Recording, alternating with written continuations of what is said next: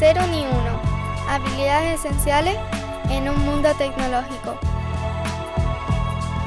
Un podcast dirigido y presentado por Carlos Le y editado por Rudy Rodríguez. Este programa es posible gracias a LeanMind. Episodio número 48. ¿Cómo usan Machine Learning los grandes portales de Internet? En este episodio vas a tener la oportunidad de saber cómo se usa Machine Learning en el mundo real. Y es que tenemos un equipo de personas invitadas de Adevinta, una de las empresas más grandes de portales de Internet en España y que llega a muchos otros países. Está detrás de portales como Fotocasa, Habitaclia, Infojobs, Milanuncios, Coches.net, Motos.net, eh, nos comenta Jorge en la entrevista que uno de cada dos españoles usa alguno de los portales de Adevinta, así que tiene un impacto y una repercusión enorme. Y en este caso tenemos la suerte de hablar con Ana Vía, Elena Tajadura, Marina Palma y Jorge Castro, que están en Barcelona en el equipo de ingeniería, en, en, algunos de los muchos equipos de ingeniería que como vais a ver en la entrevista nos cuentan que tienen. Jorge estudió ingeniería informática él lleva 20 años trabajando como desarrollador y ha pasado por prácticamente todos los roles. Y también Tech Lead, Engineer Manager. Y ahora mismo está trabajando como Machine Learning Engineer ahí en Adevinta. Eh, sin embargo, eh, Ana Vía estudió matemáticas y ha estado trabajando en datos, aprendiendo en distintos lugares, la universidad, startup, consultora, ahora en Adevinta. Y ha tenido diferentes roles como Business Intelligence, eh, Data Scientist, eh, product Manager, eh, Machine Learning Product Manager. Em, la verdad que es un perfil de un background muy diferente. Elena estudió matemáticas también, estuvo mm, sin embargo trabajando como developer, como backend, eh, SRE, también estuvo como product owner, pero después vio que le gustaba muchísimo el tema de Machine Learning, hizo un máster en Data Science y cambió su rol al de Machine Learning Engineer dentro de Adevinta. Marina estudió ingeniería matemática en ciencia de datos y actualmente está haciendo un máster en inteligencia artificial. Empezó a hacer las prácticas como business analyst en Adevinta y después se quedó ahí como data scientist en el equipo. Ahora lleva siete meses trabajando en la empresa y no para de aprender y aportar como vais a poder escuchar en esta interesante conversación. En la primera mitad del episodio, aproximadamente, Tratamos temas de teoría de inteligencia artificial, machine learning, y en la segunda parte es cuando nos cuentan casos reales, historias y datos sobre Adevinta. Así que no te pierdas la segunda parte o la segunda mitad del episodio que seguro que te va a gustar mucho.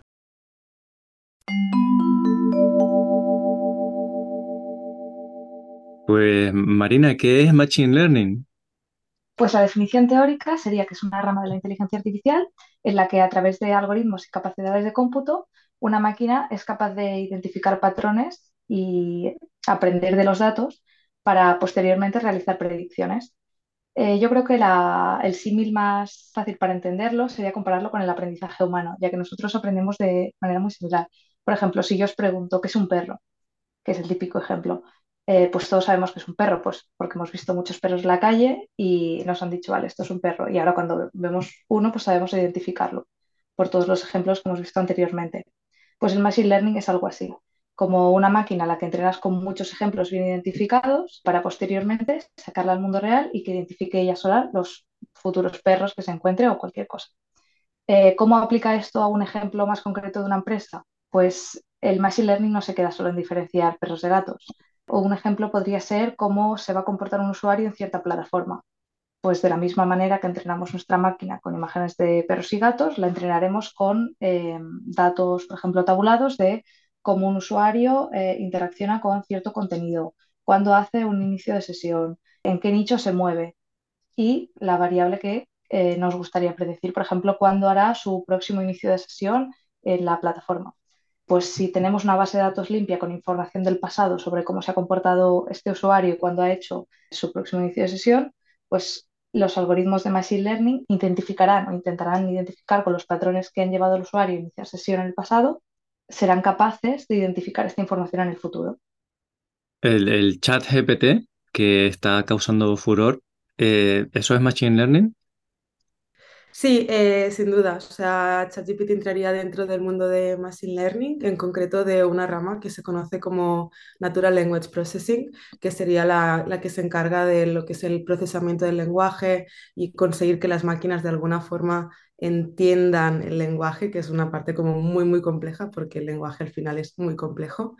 Y, y, al final es como una evolución que ha ido teniendo todo el mundo de, de este Natural Language Processing con temas sobre todo de, de bots en este caso, em, coges y los datos que comentaba antes Marina, ¿no? De cojo unos datos, los meto en el modelo y el modelo hace cosas. En este caso lo que hacen es coger todos los datos tipo texto que existen prácticamente en Internet. Son modelos, por ejemplo, que se entrenan con todas las páginas que tiene Wikipedia por detrás y gracias a esos datos, a ese texto, es como el ChatGPT consigue pues responder preguntas complejas porque de alguna forma ha visto esta información en formato texto antes. Vale, ¿y qué partes de la IA no son machine learning? Porque la IA es mucho más grande, ¿no? Tiene más eh, campos, ¿no? Por ejemplo, deep learning es otra cosa o es un subconjunto dentro de machine learning. La IA, como dice Carlos, la IA es muy grande. Eh, machine learning es una parte dentro de la IA. Deep learning sí que es una parte de machine learning, eh, que sería la parte más, más moderna. El Machine Learning clásico podríamos asimilarlo a la estadística. Son algoritmos que existen desde hace 30, 40, 50, 60 años, algoritmos estadísticos. El Deep Learning es la, parte moderna de Machine Learning donde usas redes neuronales y todo este aprendizaje que explicaba antes Marina y, el chat y, GPT eh, usa este tipo de algoritmos. En, en, otras partes de la IA tenemos temas, por ejemplo, de visión por computador para conducción autónoma, por ejemplo. Tenemos temas de robótica, tenemos temas de...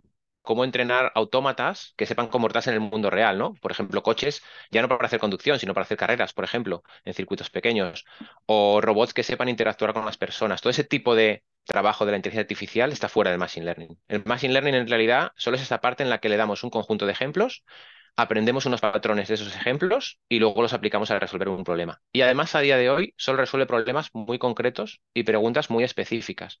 Aunque el chat de GPT parezca que eh, resuelve muchas cosas, en realidad solo está haciendo una cosa. Interpreta una pregunta y sabe responderte en un contexto a esa pregunta. Pero si tú le pides, le das una imagen, probablemente no sepa qué hacer con ella. Solo sabe si tú le explicas un texto. Entonces, todos los problemas que resolvemos a día de hoy con Machine Learning son súper concretos y súper específicos. Muy bien. Ana, ¿y por qué Machine Learning está teniendo tanto auge y hay tantas empresas y tantas personas que hablan de ello? Mm, ¿Realmente se está usando tanto o, tanto tiene tanto potencial o qué está ocurriendo? Sí, pues para responderte esto, deja que empiece un poco por el principio y es el por qué las empresas usan los datos en general. Al final, los datos lo que permiten a una empresa es bueno, un aporte de valor competitivo brutal gracias a responder dos grandes preguntas eh, que serían ¿qué ha pasado y por qué ha pasado algo? ¿Esto qué hace? Te permite como empresa pues entender mejor tus procesos, tu contexto, etc. y así tomar mejores decisiones y equivocarte menos, por decirlo de alguna forma. Ejemplo, con datos yo puedo saber si una campaña de marketing ha funcionado bien o mal y el por qué detrás de esa campaña de marketing ha funcionado bien o mal. Y con esta información, con ese conocimiento que gano, para próximas campañas de marketing lo voy a hacer mejor y van a funcionar mejor. ¿no? Este sería un poco el valor que te aporta los datos en general para responderte preguntas a pasado. ¿Qué pasa con Machine Learning? Va un punto más allá y te permite responder preguntas a futuro. ¿Qué pasará y cómo puedo hacer que ciertas cosas pasen? Si las preguntas ha pasado, esas respuestas ha pasado ya te aportaban mucho valor como empresa, el poder responder preguntas a futuro, pues te, consigue aportar incluso más valor. Por ejemplo, ¿no? si yo sé que, qué va a pasar a nivel de, imagínate que somos un supermercado, eh, pues qué va a pasar ah, con mis ventas en los próximos meses, van a crecer, van a disminuir, yo puedo adaptarme a tiempo a, esos cambios. Puedo comprar más stock o menos para estar preparado para esa subida o esa bajada en ventas. Puedo eh, contratar más o menos personal, parar contrataciones también para adaptarme a eso y pues no me pilla el toro un poco, ¿no? En la parte de cómo hacer que las cosas pasen, entrarían cosas un poco más como las que comentaba eh, Marina, de temas de eh, interacciones del usuario.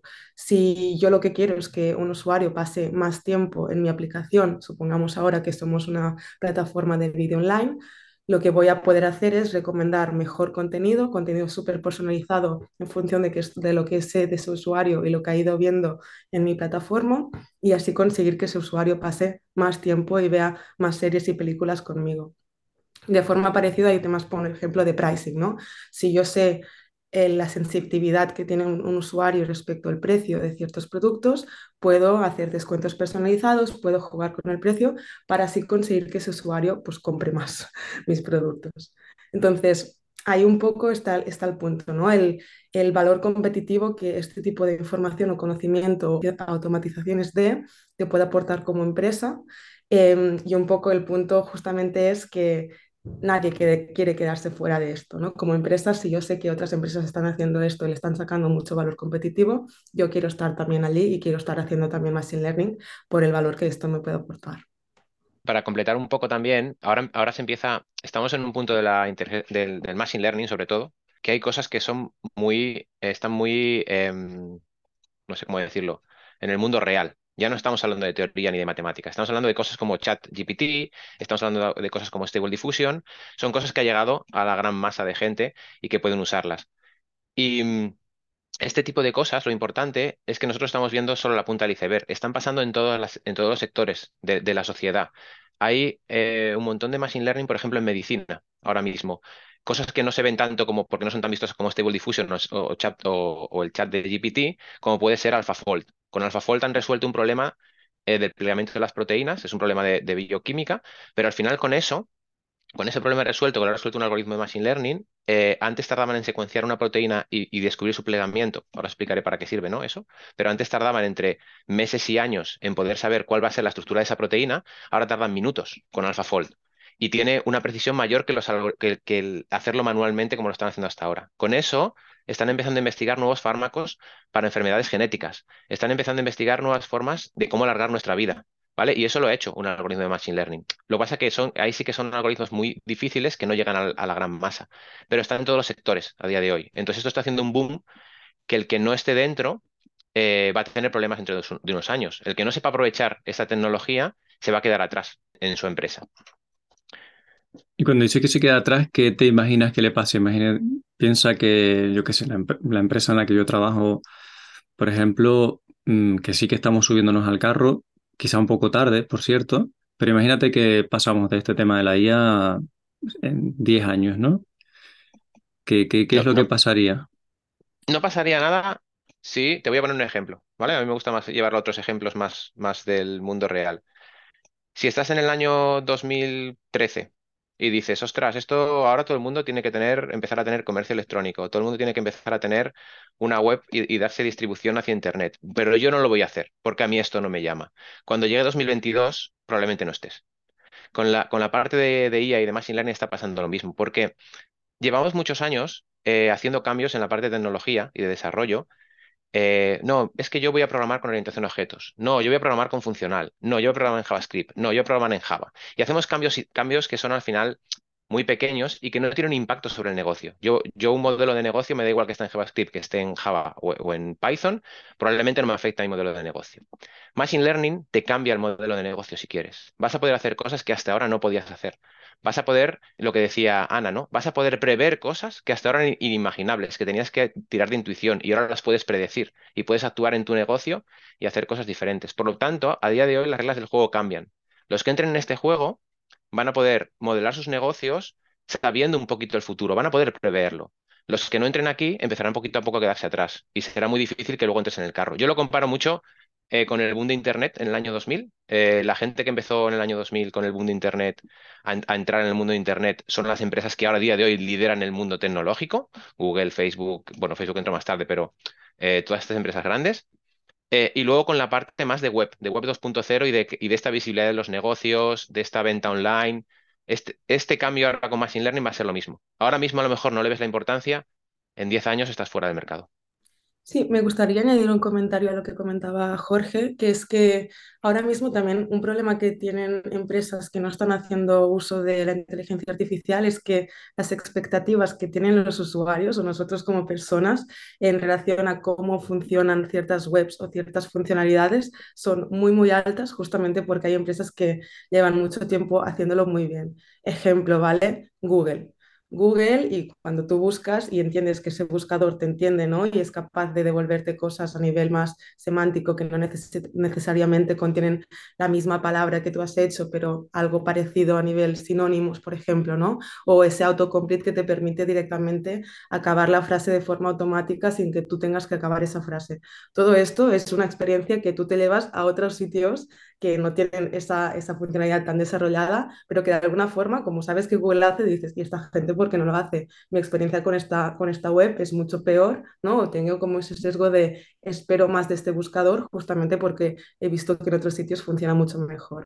Entonces, a nivel de experiencia de usuarios, esto tenemos ya las expectativas muy altas y esto pues, puede ser un problema a nivel de la percepción de, marca o la percepción de lo bueno que es una página web o un producto eh, por comparativa con otros productos que están mucho más avanzados con funcionalidades inteligentes como puede ser pues, un Google Search, por ejemplo.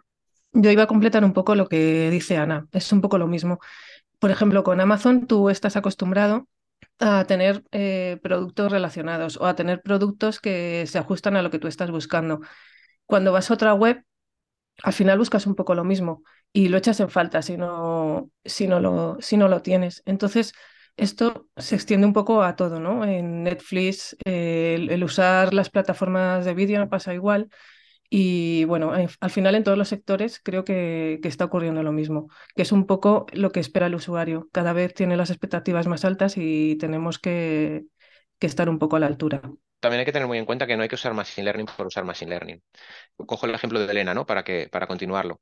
Tú puedes hacer un recomendador de productos eh, sin Machine Learning, no hay ningún problema. Eh, puedes mm, hacer un, unas queries, eh, unas SQLs muy bien hechas y, y que se adapten un poquito a lo que el usuario necesita. ¿Cuándo, llega la parte de Machine Learning, que es lo que está pasando ahora? Tú cuando haces unas queries eres tú el que decide qué vas a personalizar y eres tú el que decide cómo vas a personalizar. Si no introduces algoritmos de Machine Learning, nunca vas a poder aprender cómo se están comportando tus usuarios y qué es lo que de verdad ellos quieren que les recomiendes. Porque una cosa es lo que tú supongas que el usuario quiere y otra cosa es lo que el usuario quiere de verdad. Entonces, ¿cuándo introduces Machine Learning? Pues cuando, tú, por ejemplo, en un negocio. Cuando tus métricas de negocio estás trabajando de forma tradicional haciendo un, recomendador con, con, SQLs, cuando ves que tus métricas ya no mejoran, esos anuncios ya no convierten, ya, la gente ya no los ve, la gente ya no, ya no los compra. Entonces, cuando empiezas a introducir más complejidad, que tus algoritmos aprendan de los usuarios y vean qué es de verdad lo que quieren que le recomiendes. Entonces, es como una fase, ¿no? No es meter Machine Learning, no, es que yo en mi empresa si no meto Machine Learning ya no estoy en el mercado, no. Tiene que nacer esa necesidad, pero se supone que si estás en un mercado online, tú estás haciendo unas mediciones y estás dando un servicio a los usuarios que cada vez va a ir mejorando y llegará a un punto en el que de forma tradicional no vas a poder mejorarlo. Y con esto sí que vas a poder. Cuando tú trabajas con algoritmos tradicionales que no son inteligencia artificial mmm, y tienes un entrenamiento para diseñar soluciones, se te ocurre lo que puedes hacer y lo que no con los algoritmos.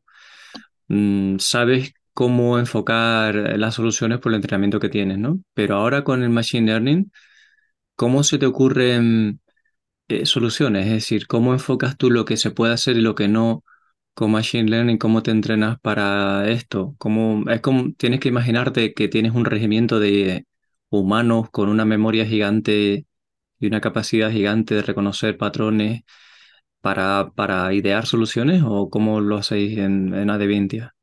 Creo que la forma un poco de hacerlo, más si estás en un, en un equipo tipo producto, aunque sea, eh, digamos, encarado a sacar productos de Machine Learning, es un poco eh, como se hace en producto tradicional de alguna forma, ¿no? Detectar los problemas que quieres resolver y entonces para cada uno de estos problemas entender el, las posibilidades que tienes a nivel de, de soluciones. Y ahí eh, un poco lo importante creo como equipo de producto es tener la sensibilidad, ¿no? Saber qué posibilidades te abre el Machine Learning que otras soluciones más de tipo heurística no te abren.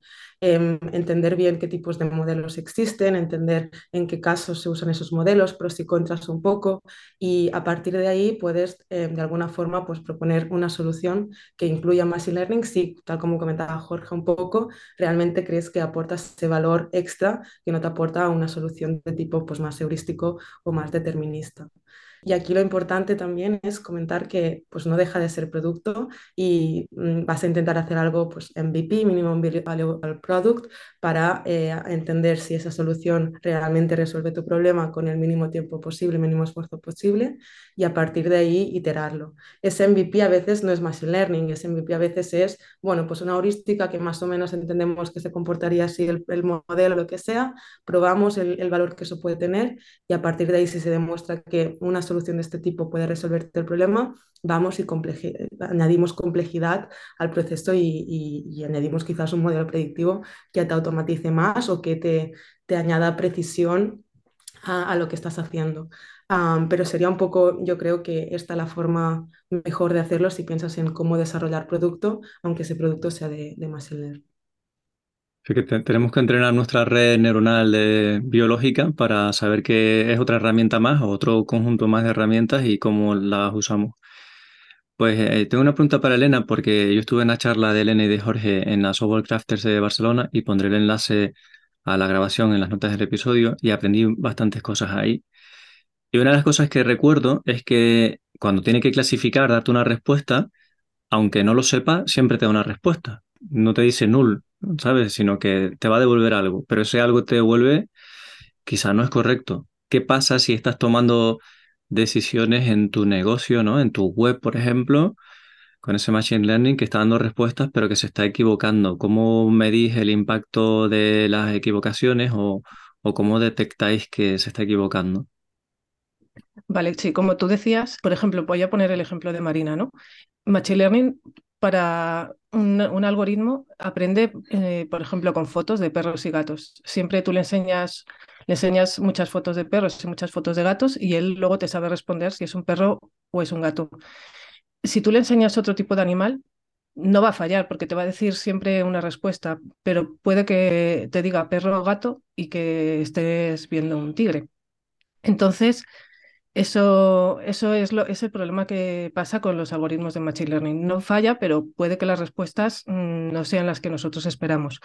Entonces, para este tipo de casos es muy importante tener un sistema de monitorización preparado para detectar si esas respuestas que está dando no son, no son las correctas es bastante complejo el realizar esto, pero tenemos que tenerlo listo para, eso, para que en cualquier momento tengamos métricas que nos empiecen a decir si, estas respuestas eh, empiezan a, perder esa actitud y em, empiezan a bajar el, como el nivel de acierto. ¿no?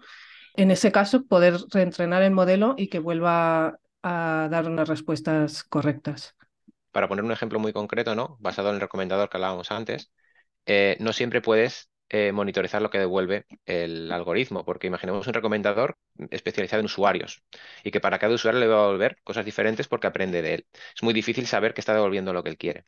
Entonces siempre te puedes ir si tienes el sistema de monitorización como dice perfecto. Pero cuando no lo puedes construir, siempre te puedes ir a las métricas de negocio. Porque tú, no olvidemos que estamos aplicando esto para ayudar a los usuarios a resolver un problema. Por lo tanto, si estamos, por ejemplo, midiendo cuántos anuncios que estamos recomendando al final son una compra, nos fijamos mucho en esas métricas de esos anuncios que estamos recomendando, si esa métrica sube o baja, qué está pasando con ella. En el momento que detectamos un patrón que está haciendo algo raro, ya levantas la mano y dices, parece que algo está pasando mal y algo no está recomendando bien. Vamos a revisar el algoritmo, vamos a revisar los datos y entramos en profundidad en ejemplos concretos.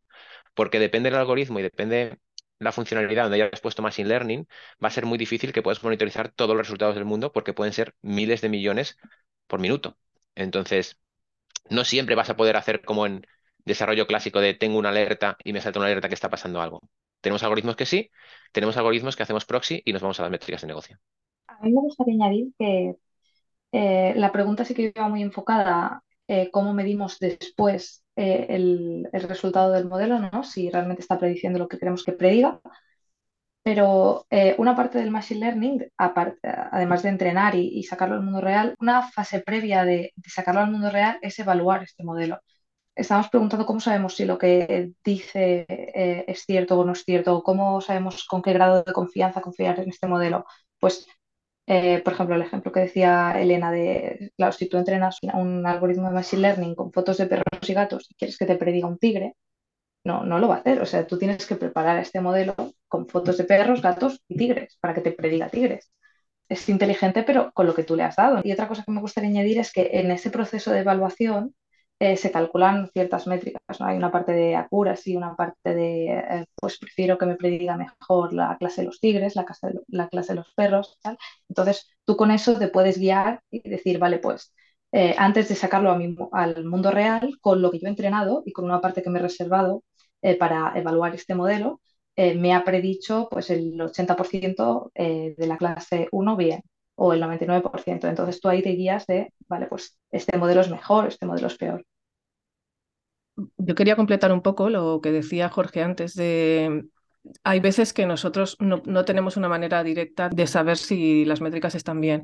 Entonces, por ejemplo, intentamos mirarlo con alternativas. Por ejemplo, en los recomendadores, eh, nosotros lo que hacemos es, vale, pues sabemos que para recomendar, eh, no sé, en mil anuncios, ¿no? O, en InfoJobs.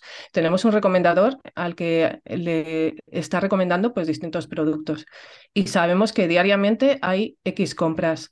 Si vemos que ese número de compras baja en varios días seguidos, seguramente es porque el recomendador ha empezado a dar unos resultados peores y tenemos que revisarlo. Lo mismo pasa en, InfoJobs, ¿no? Eh, todos los días sabemos que de todas las ofertas que hay publicadas, pues hay 40.000 inscripciones, es que no sé, un ejemplo, ¿no?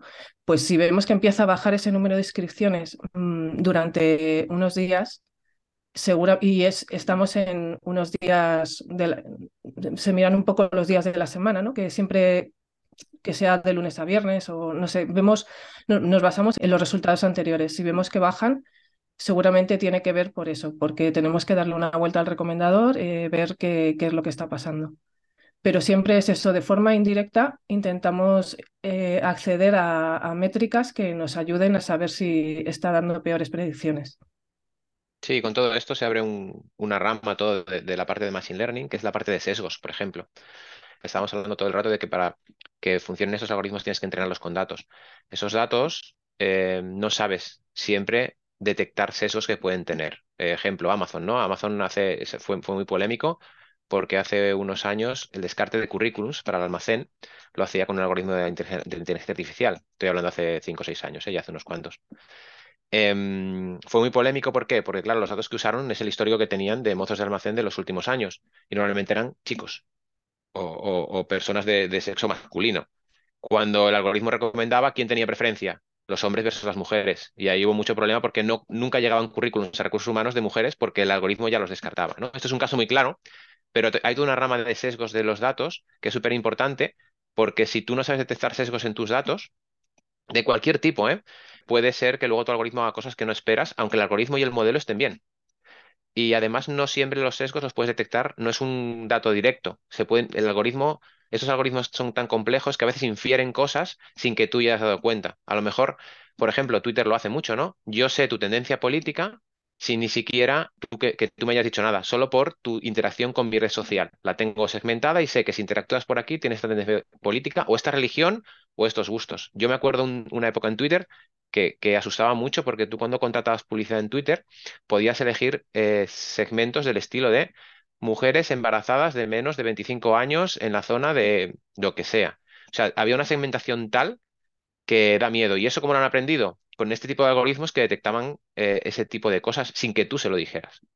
Sí, o sea, comentar que, de la parte, bueno, tanto lo que estamos hablando como lo que comenta Jorge, em, de alguna forma em, va relacionado con, las posibles evaluaciones offline que puedes hacer de, los modelos, ¿no? Lo que comentaba eh, Marina de, bueno, yo antes de sacar un modelo a producción, puedo evaluar, puedo sacar ciertas métricas y allí entender eh, pues qué tal me va a, performar. ¿no? Em, el qué tal me va a performar puede ser, por un lado, temas de pues, precisión, ¿no? en qué ratio acierto, en qué ratio me equivoco. Aquí comentar que siempre vas a tener un margen de error porque son modelos predictivos, no es una heurística, siempre vas a tener un porcentaje de, de error y pensar que vas a conseguir nunca un 100%. Si un modelo tiene un 100% de precisión, algo has hecho mal. Y esto es así siempre. Entonces, si, en tu negocio, ¿no? En tu caso de uso necesitas un 100% de acierto, no puedes usar Machine Learning. Y esta es una de las preguntas que necesitas responder, parecidas a las que comentaba también antes Jorge, de ¿tiene sentido usar Machine Learning o no en ese caso de uso? Aparte de esto, de, temas de precisión, la evaluación offline también te permite entender más allá eh, de, de esta precisión. El problema de Machine Learning es, y en general sobre todo, es estás cambiando procesos lógicos, de heurísticas, etcétera, o de negocio por una caja negra es una caja negra por la complejidad que tiene un modelo predictivo por dentro. Le has dado un montón de datos, has dicho el modelo E haz magia, y luego ese modelo escupe cosas. Conseguir entender esa caja negra es muy complicado porque justamente la gracia es que es complejo y por esto saca cosas que están bastante bien tiradas. Hay ramas también dentro de, la parte de, de, la evaluación que son como entender, model explainability se llama, ¿vale? Entender mejor los modelos. Y aquí hay cosas como dime qué variables son las más importantes para tomar las decisiones que tomas como modelo. Em, hay cosas también como el derecho a que te expliquen como persona física de la Unión Europea las predicciones que toma un modelo por, por ti. Es decir, si a mí un banco me dice que no a un crédito porque un modelo de, de, riesgo les ha dicho que soy de riesgo, em, yo tengo el derecho de preguntarles, contadme por qué. ¿Qué, ha sido, qué variables han sido que han afectado a que el modelo tomara esa decisión. Y ahí también entra el modelo explainability, ¿no? El, a nivel individual, contarte el por qué he tomado esa decisión. Pues mira, mm, menos 10 puntos porque tu salario es inferior a 1.000 euros al mismo elemento, ¿eh? pero es esa parte. Entonces, toda esta rama de model explainability es justamente muy interesante también por lo, lo que comentaba Jorge, ¿no? de todos estos temas de discriminación que son muy difíciles de evaluar por esa complejidad, esa caja negra que es un modelo, con temas de explainability del modelo, puedes llegar a sacar cosas. Si yo cojo el modelo y le digo, cuéntame por qué has tomado esta decisión de negarle el, crédito a Ana y la primera variable como más importante que te sale es porque es mujer, pues ya alarmas, ¿no? Entonces, hay cosillas por ahí que con Model Explainability se pueden hacer, pero aún así es, es muy complejo. Uno de los motivos por los que es complejo también es que eh, por GDPR y otras regulaciones, tú como empresa no puedes almacenar variables sensibles de la persona, eh, como pues raza, eh, orientación sexual, bla, bla, bla.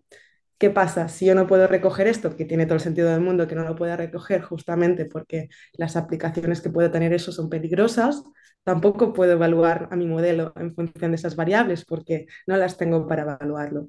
Y el hecho de que no las haya incluido en el modelo no significa que el modelo no las haya aprendido por detrás, justamente por toda esa información que hay por detrás que comentaba Jorge de, bueno, el modelo llega a predecir que tú eres mujer por el tipo de comportamiento, por el tipo de post, por el estilo de escritura, por varias cosas, ¿no?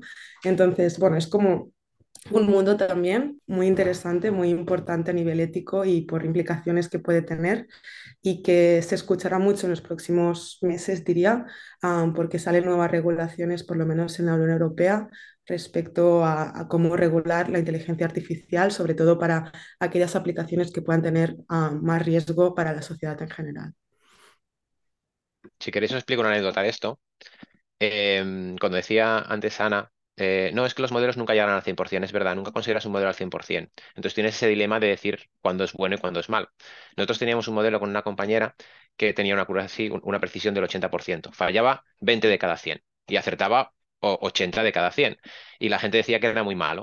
Entonces, al final esto lo tienes que comparar con las personas humanas. Si un humano hace, resuelve ese problema, ¿cuánto falla? Entonces nosotros lo hicimos, hicimos un quiz a través de Kahoot con varias personas y les pusimos el mismo problema y las personas consiguieron un 60% eh, para resolver ese problema. Nuestro modelo hacía un 80%, por lo tanto nuestro modelo es súper bueno con un 80%, porque las personas a día de hoy todavía lo hacen con un 60%, ¿no? Entonces, al final todo esto se traduce en tener sentido común, a nivel de sesgos, a nivel de los datos que incluyes. Siempre va a haber problemas y siempre va a haber errores, igual que en cualquier desarrollo. Pero si tú aplicas un poco de sentido común, no intentes hacer un modelo súper perfecto que los humanos no saben resolver a día de hoy, porque el modelo tampoco lo va a hacer tan bien como tú quieres, pero bueno, si mejoran los humanos ya nos vale, ¿no? No metas datos, como decía Ana, que ya sabes que te pueden generar problemas. A lo mejor el modelo los predice, bueno, ya lo arreglarás. Entonces tienes que tener un poquito de sentido común y un poquito de cuidado con estas cosas y ya está, y, y probar, probar y probar y probar. Y esa verificación de que los datos de consumo de hábito del usuario, digamos, han cambiado, ¿eso lo hacéis con software con heurísticas o también lo hacéis con IA? ¿Ese model explainability es con IA también o, no? ¿O son algoritmos heurísticos? Hay, de todo. Eh, cuando hablamos de deep learning, eh, sí que es con, con IA también. Los algoritmos clásicos los puedes interpretar incluso con un dibujo. Por ejemplo, un árbol de decisión eh, tú has aplicado un, algoritmo que al final es un árbol de decisión, tú puedes pintarte el árbol y ver por qué ramas ha ido y detectar cosas. Cuando entramos en temas más complejos como Deep Learning, yo, por ejemplo, de un algoritmo que hice de Deep Learning, tuve que hacer mapas de calor de las imágenes. Lo que hice fue mostrar en las imágenes los puntos donde más se fijaba mi algoritmo para detectar lo que estaba detectando. Ejemplo que encontramos, ¿no? que nunca nos hubiéramos imaginado. ¿Cómo diferenciaba nuestro algoritmo un sofá de una cama? Por la posición de los cojines. Veías que siempre se fijaba en los cojines, si estaban verticales o estaban horizontales. Y cuando estaban horizontales en un sofá fallaba. Entonces, ese tipo de cosas tienes que inventarte formas de tú poder verlo eh, de una forma sencilla. Y es muy difícil. Hay una rama a día de hoy a nivel de doctorados en universidades de cómo hacer explicación de modelos, porque es una rama muy compleja a día de hoy todavía.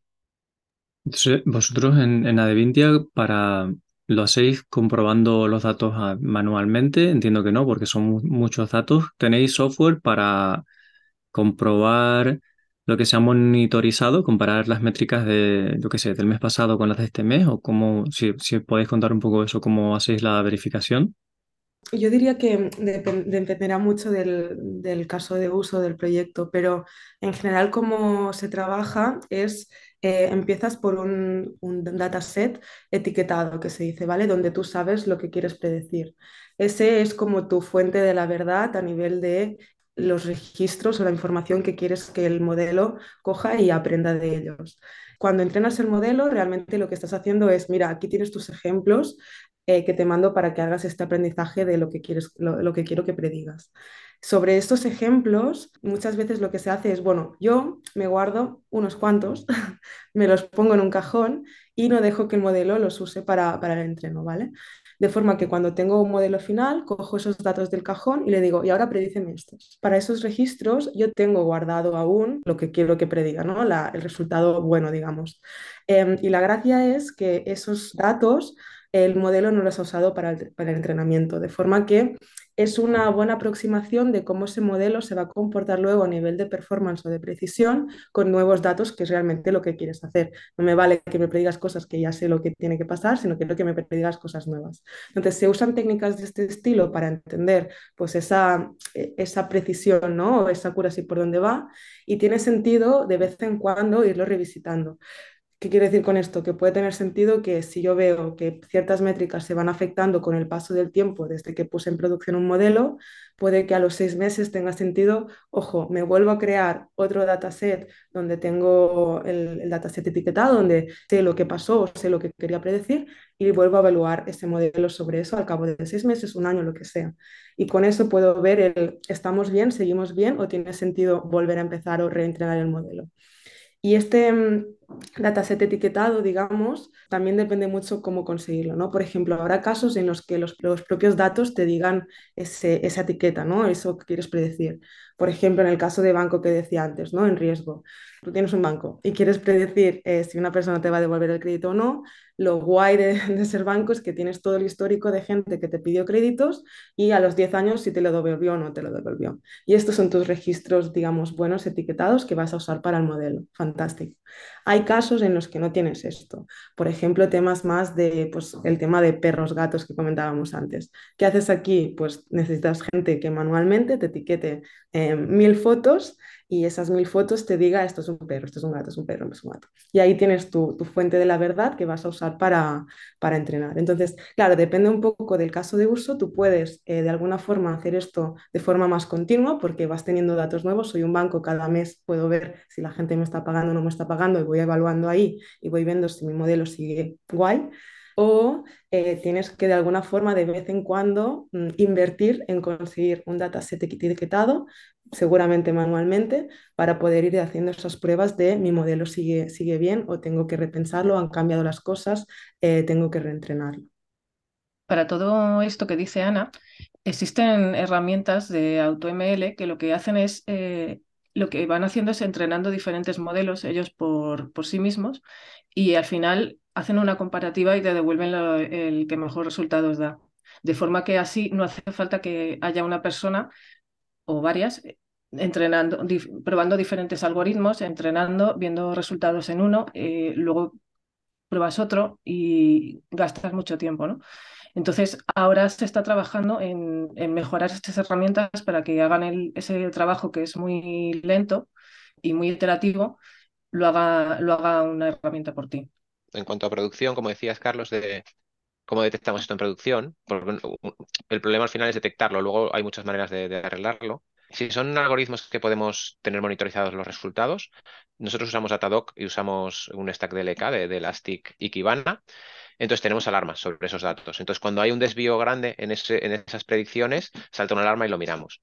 Cuando no llegamos a conseguir eso, eso nos ayuda mucho. Si tenemos esos algoritmos monitorizados, nos ayuda a adelantarnos a que haya un problema en producción y un problema para nuestros usuarios.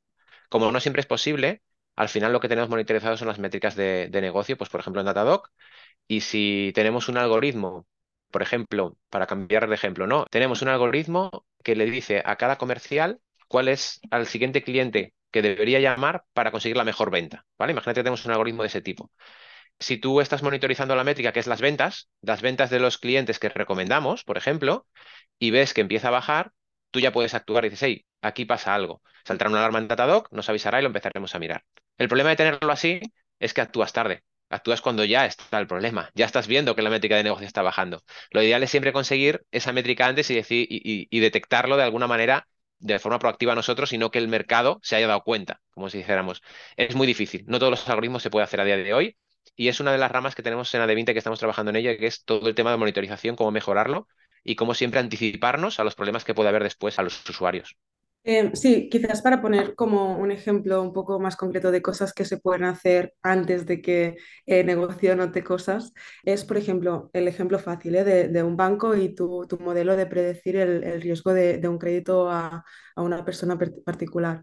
Si yo el modelo lo he entrenado con datos, ¿eh? pero de gente de Barcelona que más o menos 50% eran, tenían entre 30 y 50 años, 50% tenían entre 50 y 70 años, me invento yo lo que puedo hacer es monitorizar justamente que esa distribución de edades se va manteniendo a lo largo del tiempo que uso ese modelo.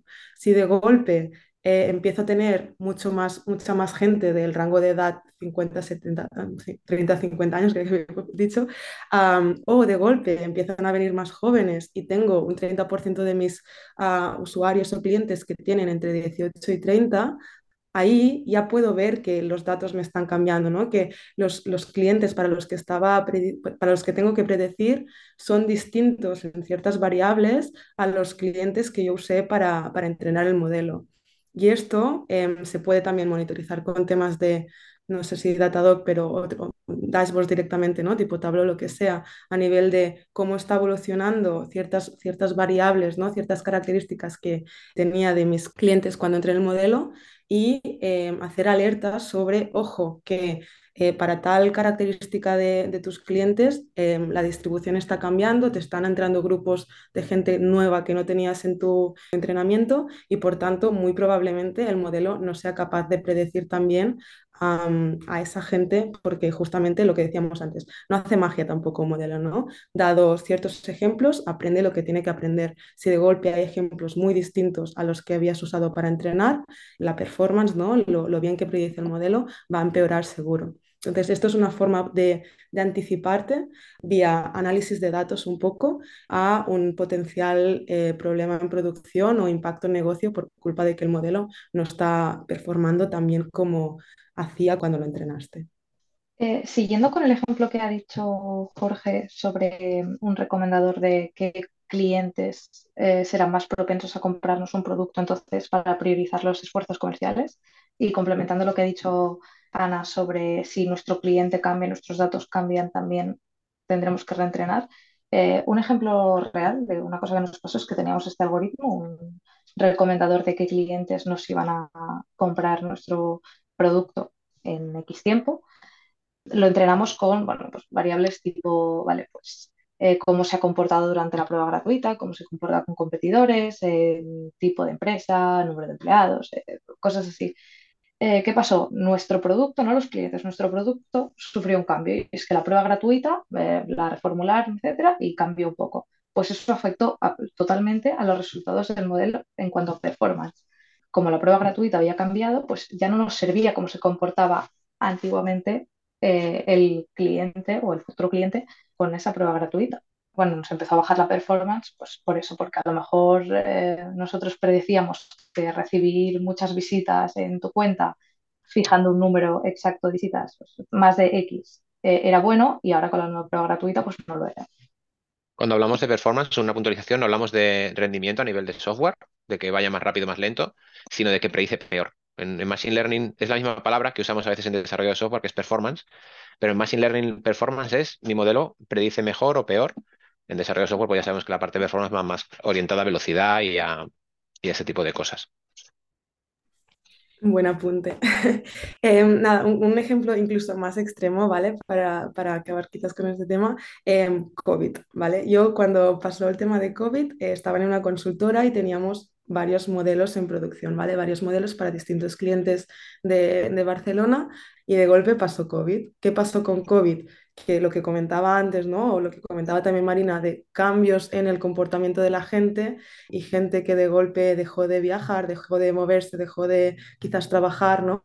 Esto obviamente impactó 100% a, a lo que eran los modelos. Y la conclusión, un poco lo que pasó fue que durante meses los modelos predictivos dejaron de ser útiles. Fin, o sea, no había quien predijera nada esos meses porque justamente los patrones habían cambiado tanto y no teníamos un histórico de, vale, ¿qué pasa en una situación de crisis así que pueda, que me, ayude a que el modelo entienda mejor esta situación y se adapte ¿no? a esta situación tan extraña? Se intentó con temas de, bueno, quizás es parecido a cuando hubo un volcán en no sé qué zona del mundo y allí a ver lo que pasó con los datos. O sea, se intentaron cosas, pero era una situación tan nueva en la que no tenías pues, esos datos históricos que te permitieran entrenar en los modelos.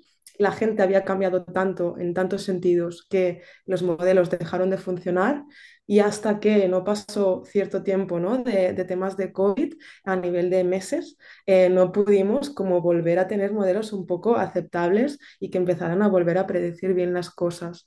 Diría incluso que, que aún nos afecta esto, ¿no? porque ahora mismo estamos como en una situación normal, pero no tan normal y bastante distinta de hace un año. ¿Qué datos uso ahora para entrenar mi modelo? ¿Los de antes de COVID? Los de durante el COVID, que seguramente con temas de confinamiento y tal el comportamiento de la gente era muy distinta, o los actuales más o menos capados para así hacer que el, que modelo se focalice con las cosas más recientes y no tanto con un histórico más grande que quizás es lo que se podía usar antes de COVID. Entonces, cosas así acaban afectando mucho a, a temas de modelos predictivos y es complejo, es muy complejo de tratar y no hay como una solución en plan, vale, pues se hace así y ya está. No, esto no existe. Tienes que jugar mucho, mucha inventiva por ahí para solucionar cosas como, como esto.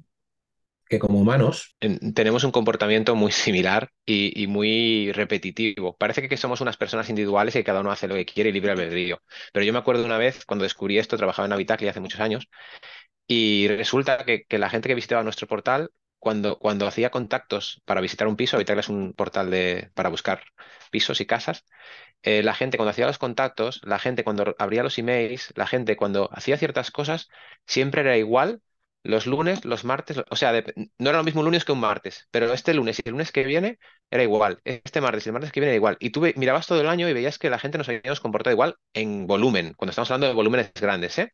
Entonces, es lo que decía Ana, ¿no? Eso hace que pues, seamos muy predecibles como humanos. Cuando tú coges una masa de humanos y los pones a hacer algo, muchos empiezan a comportar de la misma manera. Luego siempre hay gente que se comporta un poco diferente, pero la gente abría los mails yendo al trabajo en el tren o en el transporte. La gente hacía los contactos a mediodía, cuando están descansando de trabajar, ¿no? Entonces, todo ese volumen de gente era muy curioso ver cómo nos comportamos igual. Y esto nos pasa en todas las, en todas las áreas, en todos los ámbitos de, la vida. Cuando comparas el comportamiento humano eh, a gran escala, te das cuenta que hacemos lo mismo más o menos todos y nos movemos a las mismas horas, a los mismos sitios, aunque creamos que no lo estamos haciendo.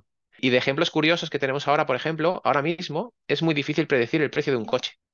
Parece una tontería, pero con toda la incertidumbre que hay a nivel de chips de, fabricación ¿no? Y, de que se fabriquen nuevos coches y el mercado porque no hay nuevos coches, está haciendo que sea muy difícil predecir el precio de un coche porque está todo el mercado loco. Entonces, cualquier modelo que hagas mm, normalmente nos acaba fallando. Es una cosa que estamos, por ejemplo, intentando mirar y no es, no es, una cosa nuestra, lo hemos mirado aquí en España, ¿eh? lo hemos mirado también en Francia, lo hemos mirado en varios países y, a todos los países con la gente que hemos hablado de otras empresas les pasa lo mismo.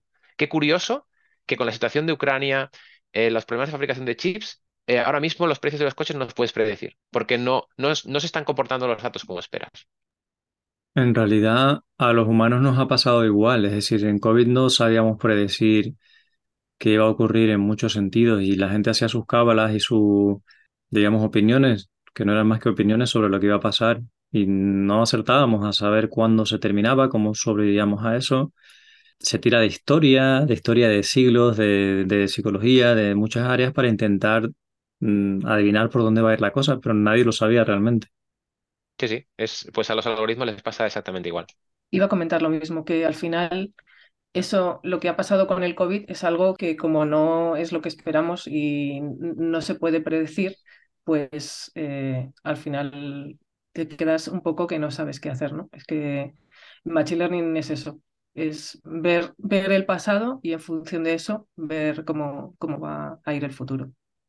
En, la oficina, por ejemplo, ayudamos al equipo de Workplace de la oficina, les hicimos un modelo predictivo para ver cómo iba a volver la gente, para intentar predecir cómo iba a volver la gente a la oficina, para que pudieran ir adaptando los espacios y el edificio para la gente que iba a ir. Entonces, cada día podían mirar, creemos que hoy, martes 13 mm, de diciembre o 14, va a venir tanta gente a la oficina. Entonces, tenerlo en cuenta porque vais a tener que tener más espacio, menos espacio, y intentamos trabajar en eso, por ejemplo. ¿Y qué tal fue el experimento? Vale fue mal. Fallábamos porque en entornos tan heterogéneos, ¿no? Y con tanta gente y en época de COVID y volviendo a la oficina, la gente no se comporta como tú esperas. Entonces había días que de repente venía mogollón de gente a la oficina porque resulta que habían hablado por WhatsApp o habían hablado de alguna manera y yo voy a ir, yo también, yo también, yo también, y es algo que no te esperabas, ¿no? Entonces, la verdad es que no, no iba muy bien, no iba muy bien. Pero bueno, había días que sí, había días que no. Entonces, como mínimo una previsión ya tenías de lo que iba a pasar. Sí, y aquí como curiosidad, ¿no? Cuando en su momento se intentaban atacar problemas como el que comenta Jorge, pues tirabas de la info que tenías y muchas veces era cuántas muertes ha habido la, esta semana respecto a la anterior, cuántos contagios se han, informado esta semana respecto a la anterior y esto de alguna forma eran datos, ¿no? que te podían ayudar al modelo a entender en qué momento de gravedad de COVID estabas y por tanto, eh, pues idealmente cómo se iba a comportar la gente a nivel de riesgo percibido para ir o no ir a la oficina, ¿no? Entonces, cosas como esta, incluso eh, temas de contaminación, porque te indicaban el grado de movilidad que la gente tenía por la ciudad con sus vehículos privados, etcétera, eran indicadores que se intentaban incluir en modelos de este estilo para, bueno, intentar predecir cosas. Eh, aún así, también mi, experiencia es similar a, la de Jorge en el sentido de que, bueno, pues algo hacías, pero, pero mucho más ah, complejo y con mucha menos precisión que lo que podías hacer antes de COVID, donde las cosas, digamos, funcionaban de forma bastante más estable y tenías mucho más histórico ah, que le permitía al modelo pues afinar mucho más y aprender mucho más.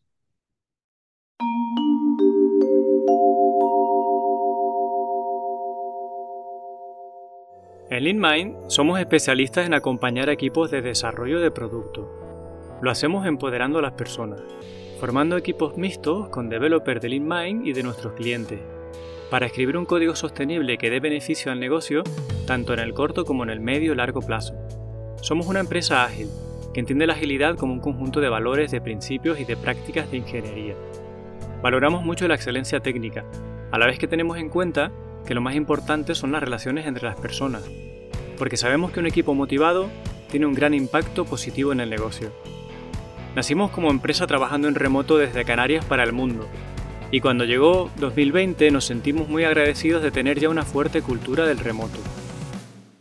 Nos gusta el mar, la música, la programación, y nos encanta ser anfitriones de nuestros clientes cuando vienen a trabajar con nosotros a Canarias.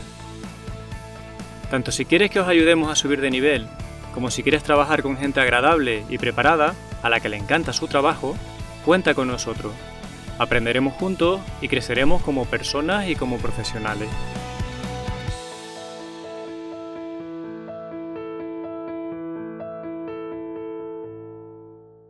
No sé si podéis desvelar en Adevintia que tiene un montón de empresas de internet muy, muy famosas, muy grandes.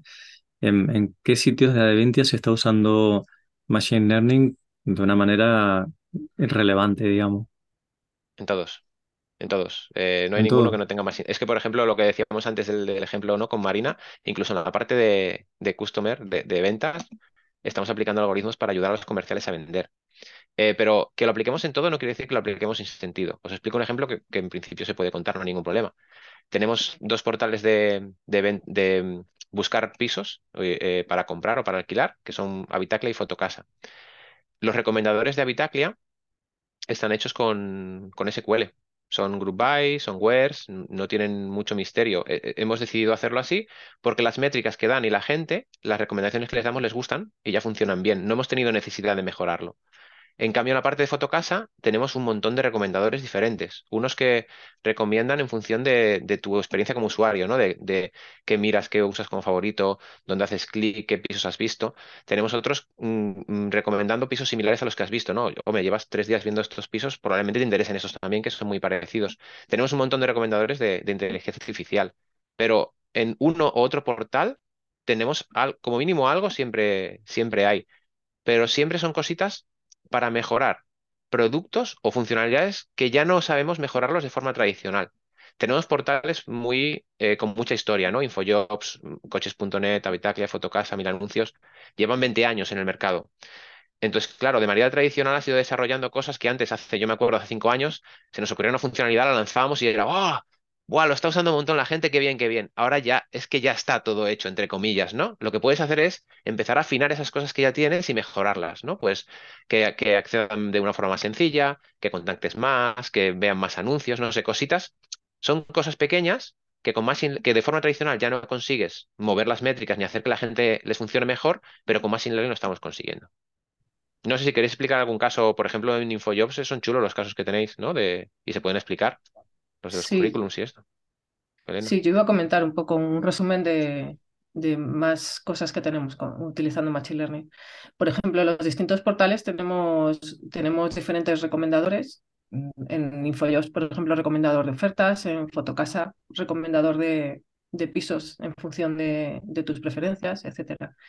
Eh, luego tenemos herramientas de detección de fraude para detectar anuncios que pueden ser fraudulentos, como por ejemplo Mil Anuncios o en Fotocasa.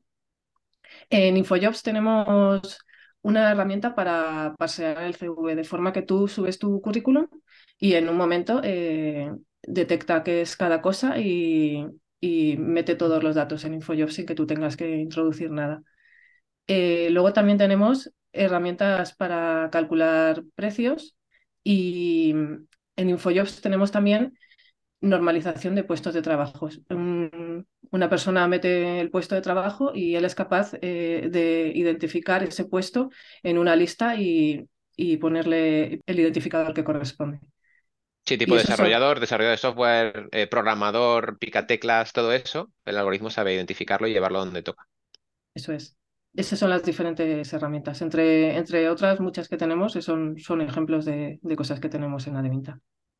Lo aplicamos en todos los sitios, ¿eh? Incluso en la parte de, de ventas, eh, se aplica hacia los clientes para ayudarles, por ejemplo, a, elegir, por ejemplo, productos que pueden comprar para mejorar sus anuncios, pues les, les ayudamos a decir, mira, si lo pones aquí va a convertir mejor que si lo pones aquí. Y les damos los números de cómo va a posicionarse en la parrilla, por ejemplo, o de cómo va a convertir ese anuncio si le aplica este producto. Todo ese tipo de algoritmos al final son machine learning. A día de hoy no tenemos, no tenemos nada, sí que es verdad, no tenemos nada de machine learning de este que se está hablando ahora, ¿no? Un chat GPT, eh, Stable Diffusion con generación dinámica de imágenes, este tipo de machine learning que está más de moda, nada, nosotros a día de hoy no nos hace falta, de momento. Pero bueno, mm, todos, todo irá evolucionando. Llevamos años haciendo machine learning. Elena, ¿cuánto lleváis vosotros? Lleváis unos cuantos años. Sí, yo creo que en InfoJobs por lo menos cinco, cinco o seis años yo creo que, que llevan, que se lleva utilizando Machine Learning. Sí, justamente quería comentar el, el ejemplo de, de InfoJobs, que em, bueno, sería el equipo en el que estamos tanto Elena co- como yo.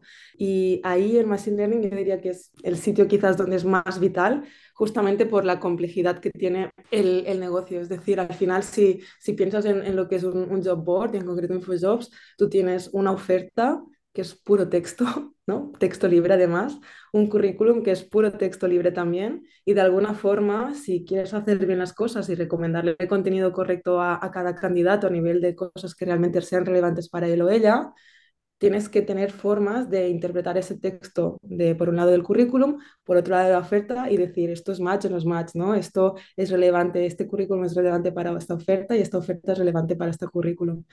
Y ahí, justamente por esto, el equipo de Machine Learning es, es eh, muy fuerte y lleva años trabajando en cómo trabajar esta complejidad de textos libres para conseguir, on top of that, ¿no? Eh, con esto, eh, construir funcionalidades tipo el recomendador, pero también búsquedas más finas, em, tema de alertas de empleo, etc., que, consigan eh, llevar contenido relevante en función de lo que el candidato eh, o la candidata esté buscando en, en InfoJobs y en función de, quién es a nivel de currículum y su última posición laboral, etcétera, ¿no? Entonces, bueno, justamente por esa complejidad, yo diría que en, en InfoJobs en particular el Machine Learning es bastante vital y en parte creo que por esto tanto Elena como yo estamos muy contentas y con muchos retos por delante a, resolver por ejemplo, en mil anuncios hubo un cambio muy bestia en el tema de fraude que lo contaba Elena.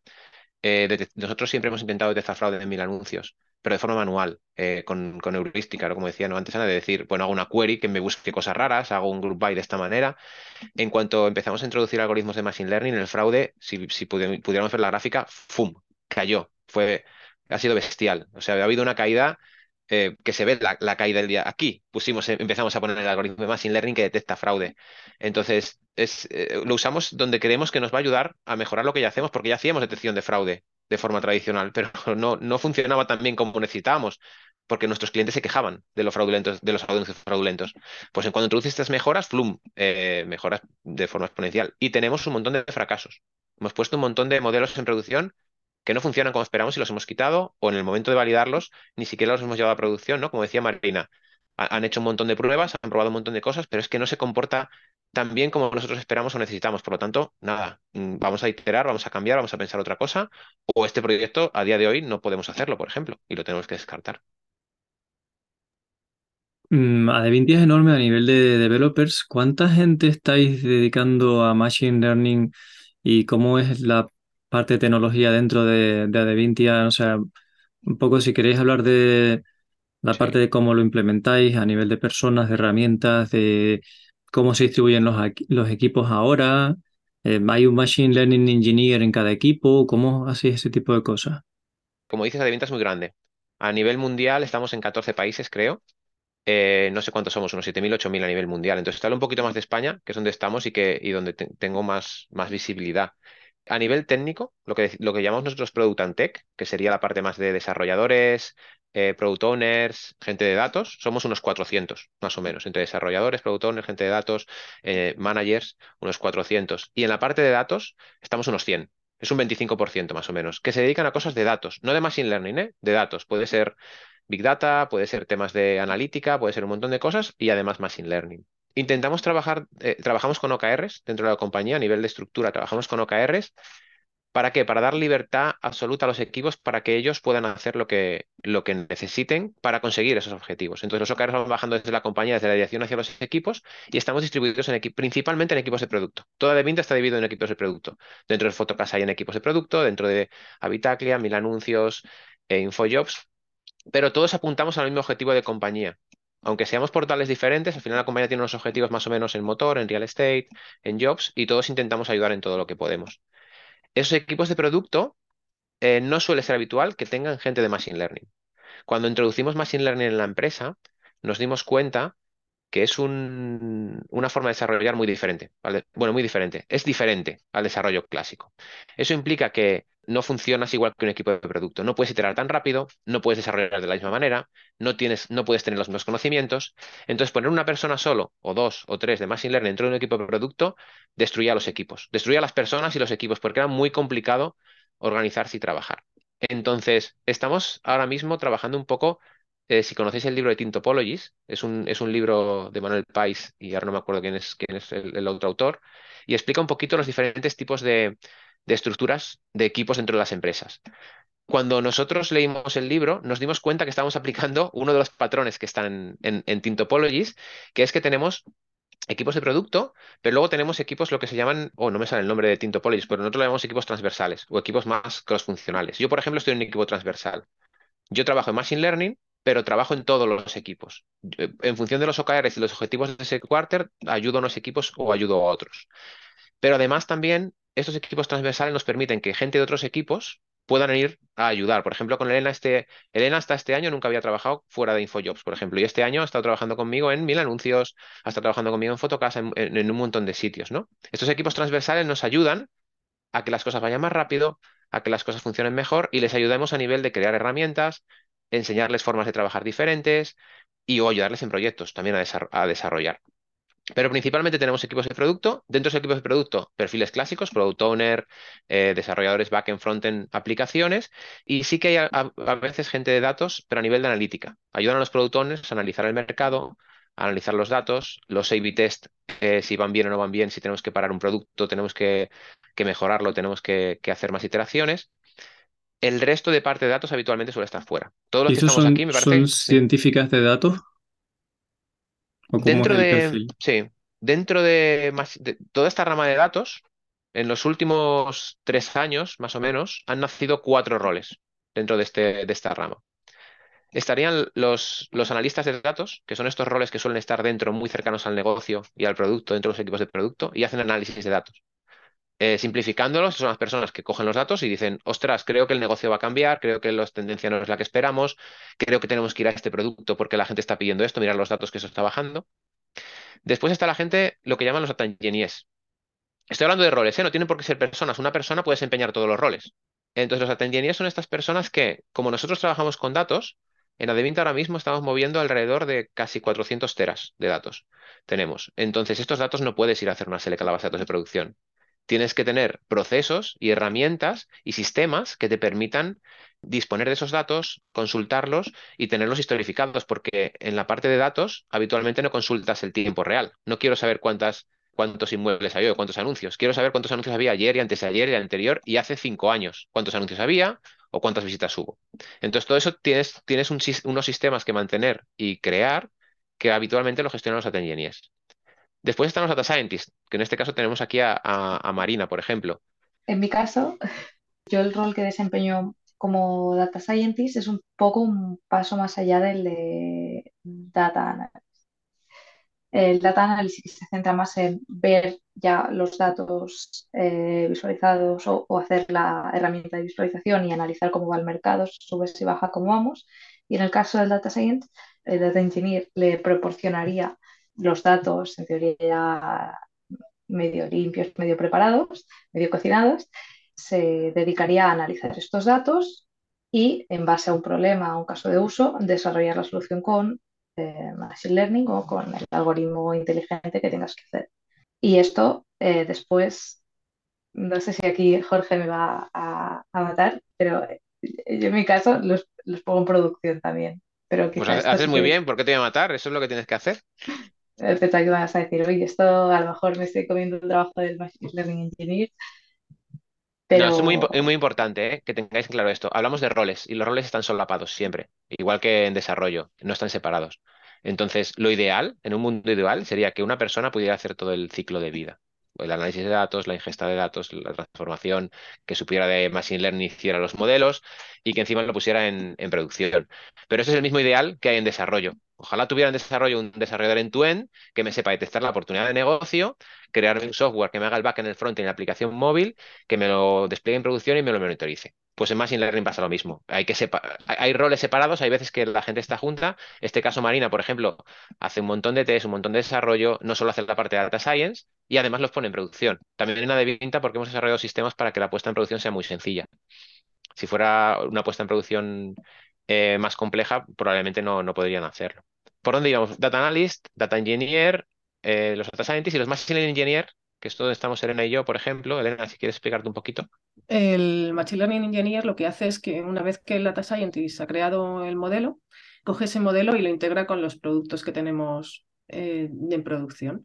Lo, sube a producción y hace que, escale, que pueda escalar y que lo podamos monitorizar. O sea, se encarga de todas las herramientas de monitorización y crear alertas, ese, eh, tipo de cosas, para que nosotros veamos que ese modelo está funcionando bien o, o es necesario reentrenarlo. Pero hablamos de roles. ¿Eso quiere decir que Elena como Machine Learning Engineer no puede hacer un modelo? No. Si ve la necesidad y tiene los conocimientos, lo va a hacer. ¿Que un Data Analyst no puede hacer Machine Learning? No, lo puede hacer perfectamente y, y, en realidad lo hace en Nadevinta. Pero sí que es verdad que en Adevinta, a día de hoy, los roles están bastante separados. Tenemos Data Engineers, tenemos Machine Learning Engineers, tenemos Data Scientists y tenemos Data Analysts. En otras empresas con las que hablamos o trabajamos, mm, por ejemplo, no existe esa distribución de roles. Sí que, como roles sí, pero las personas es una persona que hace todo el ciclo. Por ejemplo, una empresa más pequeña, un producto de Machine Learning más sencillo. Si queréis, luego os ponemos el link. A, dijiste que ponías el link al vídeo de la Crafter, os pasamos la diapo o dos diapos que creo que hay de este tema, que está un poquito las bolas de cómo se solapan los perfiles entre ellos. Claro, sería estupendo. O sea que el, el rol de Machine Learning Engineer es como una especie de sistema o algo así. sí, sería un, ingeniero de sistemas que intenta aplicar la filosofía, hablando de desarrollo, ¿no? Es muy filosofía de DevOps, intentar siempre trabajar muy en conjunto con el resto de fases del proyecto para llevarlo a producción y, hacer lo que rinda y que, y que no falle y poder monitorizarlo, sí. En realidad es una rama que evoluciona de DevOps y en, en Machine Learning se llama MLOps, ML, Machine Learning Operations. Es toda la filosofía que tenemos de DevOps, todo lo que aplica en DevOps aplica aquí y además todo el añadido que tenemos que añadir para Machine Learning, que si queréis hablamos un poquito ahora de cosas que tenemos que añadir que no existen en el desarrollo clásico.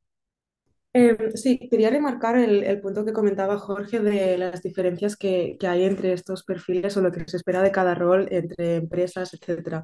Aquí, sobre todo, viendo un vistazo a ofertas eh, que hay por ahí de Data Scientist, Machine Learning Engineer, solo con la oferta ya ves que hay una variabilidad de, de requisitos y de lo que se espera de ese rol entre empresas brutal. Y un poco creo que todo esto viene porque es un mundo muy nuevo. O sea, yo me acuerdo cuando empecé hace cinco años, Paul, como data scientist, que eh, no existía el concepto prácticamente de MLOps o Machine Learning Engineer, eso no existía. Hacíamos los data scientists los modelos sin test, eh, con un script Python que corría en local, que luego descargabas los datos y los importabas a la base de datos, o sea, todo como muy, muy manual y, cero eh, optimizado y cero testeado, etc. Y el tema es que justo cuando yo creo que empezó a demostrarse que Machine Learning, ¿no? este tipo de modelos aportaban valor a las empresas, fue cuando se dijo, es que no puede funcionar así, no puede ser que en mi portátil local esté corriendo cada mes un modelo predictivo que luego mando en CSV los datos al Data Engineer para que haga el import con ODI o con Informática Power Center o lo que toque, ¿no? Em, y yo creo que en ese momento, ¿no? Pues empezaron a salir estos conceptos de MLOps, de la figura del Machine Learning Engineer que debía ayudar a, a productivizar ese proceso para que en lugar ¿no? de, estar clicando enter, enter, enter, pues fuera un solo clic que te ejecutara un proceso y eso además tuviera test, tuviera ¿no? monitoreos, etc. Y digamos, el, punto es que esto es nuevo, ¿no? O sea, estamos hablando de quizás cinco años y en cinco años han cambiado mucho las cosas. Em, creo que aún hay sitios donde el data scientist lo hace todo y ejecuta en local, seguro, em, pero un poco, sobre todo en el mundo tech, ¿no? Que vamos un poco, yo diría, por delante en, tendencia, ¿no? En, en, hacer las cosas bien en ese sentido, es cuando dices, no, pues yo si realmente mi negocio tiene una dependencia muy grande eh, de, de los modelos predictivos que uso por detrás o que mis procesos usan por detrás, quiero que esos modelos estén bien productivizados, que estén testeados, que estén funcionando, que no me den problemas, etcétera, ¿no? Y ahí es cuando entra la importancia de productivizar eso y la figura de Machine Learning Engineer especializada en hacer eso. Pero justamente porque todo es nuevo, pues ahora el Machine Learning hace, Engineer hace esto, pero quizás en cinco años productivizar se ha paquetizado tanto que el Machine Learning Engineer de alguna forma desaparece, ¿no? entre comillas, y se vuelve más data scientist o se vuelve más X porque salen otras necesidades. Yo creo que estos roles un poco van a, van a ir cambiando muchísimo justamente porque está en auge el sector, está cambiando mucho y por tanto todos los roles se tienen que ir un poco adaptando a, a lo que va saliendo a nivel de tecnología, a nivel de best practices, etc. Quería añadir que además el Machine Learning Engineer, además de hacer todo lo que comentaba Ana o Jorge, ¿no? que, y que es un poco el equivalente a la figura de ingeniero de sistemas o del DevOps en, el desarrollo clásico. Otra labor importante es la parte de mejorar la performance de los modelos. Por ejemplo, hay veces que, que los resultados el, tiempo de respuesta de un modelo es, muy grande y la labor del Machine Learning Engineer también es a lo mejor tocar ese modelo para que baje el tiempo de respuesta. O, por ejemplo, se usan diferentes librerías de Machine Learning que tienen muchos parámetros que se pueden tocar para, para optimizar esos modelos. Entonces, esa parte, esa parte de Machine Learning también es responsabilidad del Machine Learning Engineer, no solamente la parte de subir a producción o de, o de monitorizar.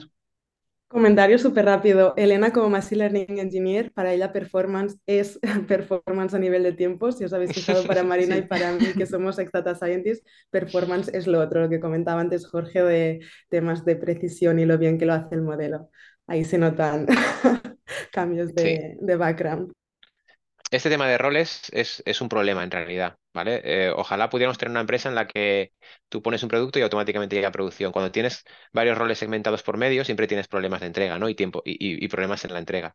Nosotros lo que intentamos en Advinta, y justo el Marino decía, ¿no? A ver, Jorge, ¿qué me dice? Pues Jorge le dice que gracias por subir a producción, porque lo que queremos conseguir es que cualquier persona que tenga una idea la coja puede hacer la parte de ingesta de datos, puede hacer la parte de desarrollo del modelo, eh, cree, los modelos y los suba a producción. Y para eso estamos creando un montón de herramientas y de procesos para simplificarlo.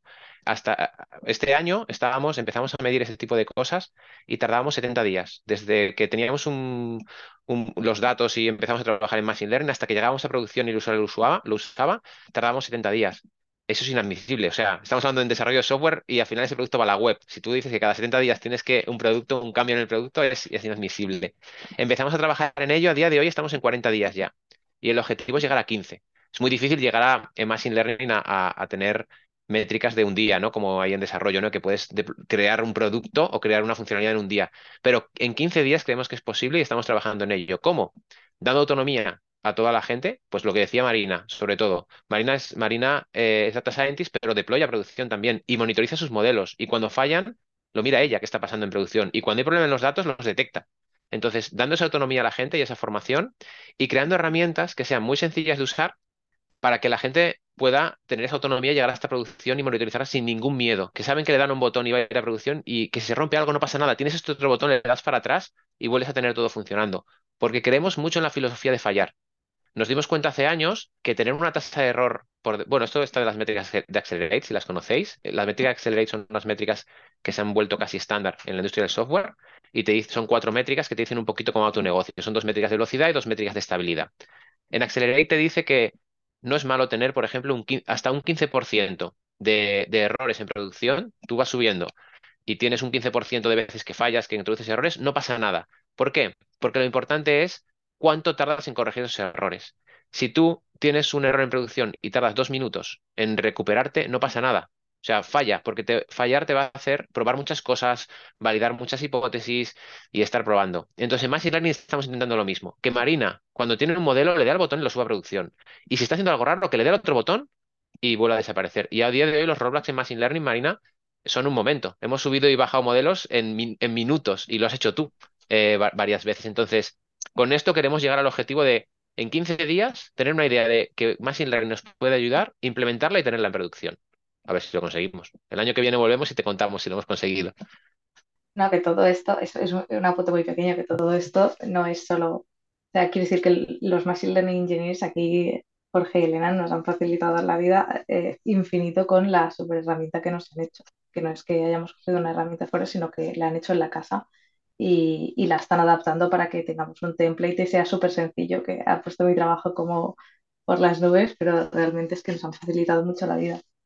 No, para comentar simplemente eh, 100%, al final el, el número de gente o el porcentaje de gente que te va a poder subir la producción cosas va bastante relacionado con la madurez de las herramientas que proporcionas para esa subida a producción y esos monitoreos. Entonces, 100% se está trabajando un montón en esto y se nota.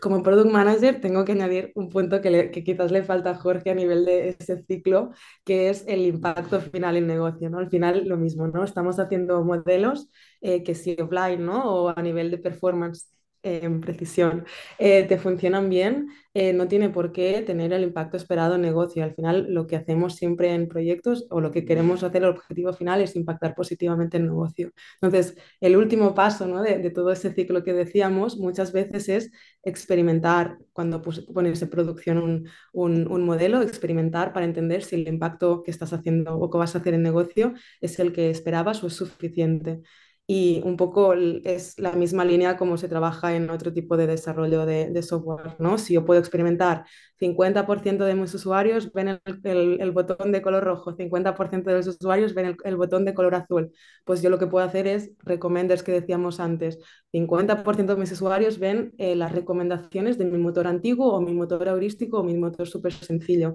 50% de los usuarios ven las recomendaciones que vienen de este nuevo desarrollo que está haciendo Marina o, quien sea. Hago una experimentación, comparo resultados y entonces es allí cuando digo, pues sí, el impacto en negocio es positivo, hacemos rollout, scaling del, del, experimento y ese nuevo recommender es el que acaba en producción y acaba impactando las recomendaciones del 100% de los usuarios. Pero este paso es justamente muy importante porque si no, pues estamos construyendo cosas que sí, a nivel de, de métricas del modelo tal muy bien, pero luego a, negocio qué. Entonces, el último step siempre es este de experimentar cuando se puede para asegurar que el impacto de negocio es el, que se esperaba o el, cumple el objetivo por el cual se hizo el proyecto. Sí, antes hablábamos de roles y, y no se explica un rol. Ayer lo hablábamos con Ana, por ejemplo. En el futuro, o en el futuro no, este año, em, lo, que nos lo que nos empieza a faltar en este tipo de, de proyectos son gente de producto que sepa de Machine Learning, que entienda para qué lo puede usar, que entienda qué ventajas competitivas me va a dar, que entienda cómo tengo que tratar con un equipo que hace Machine Learning, que no es un equipo de desarrollo tradicional y por lo tanto tengo que hacer cosas diferentes porque esto, va, si empiezas a introducir Machine Learning en tu empresa, no solo es un tema de tecnología, va a afectar en varias partes de tu empresa.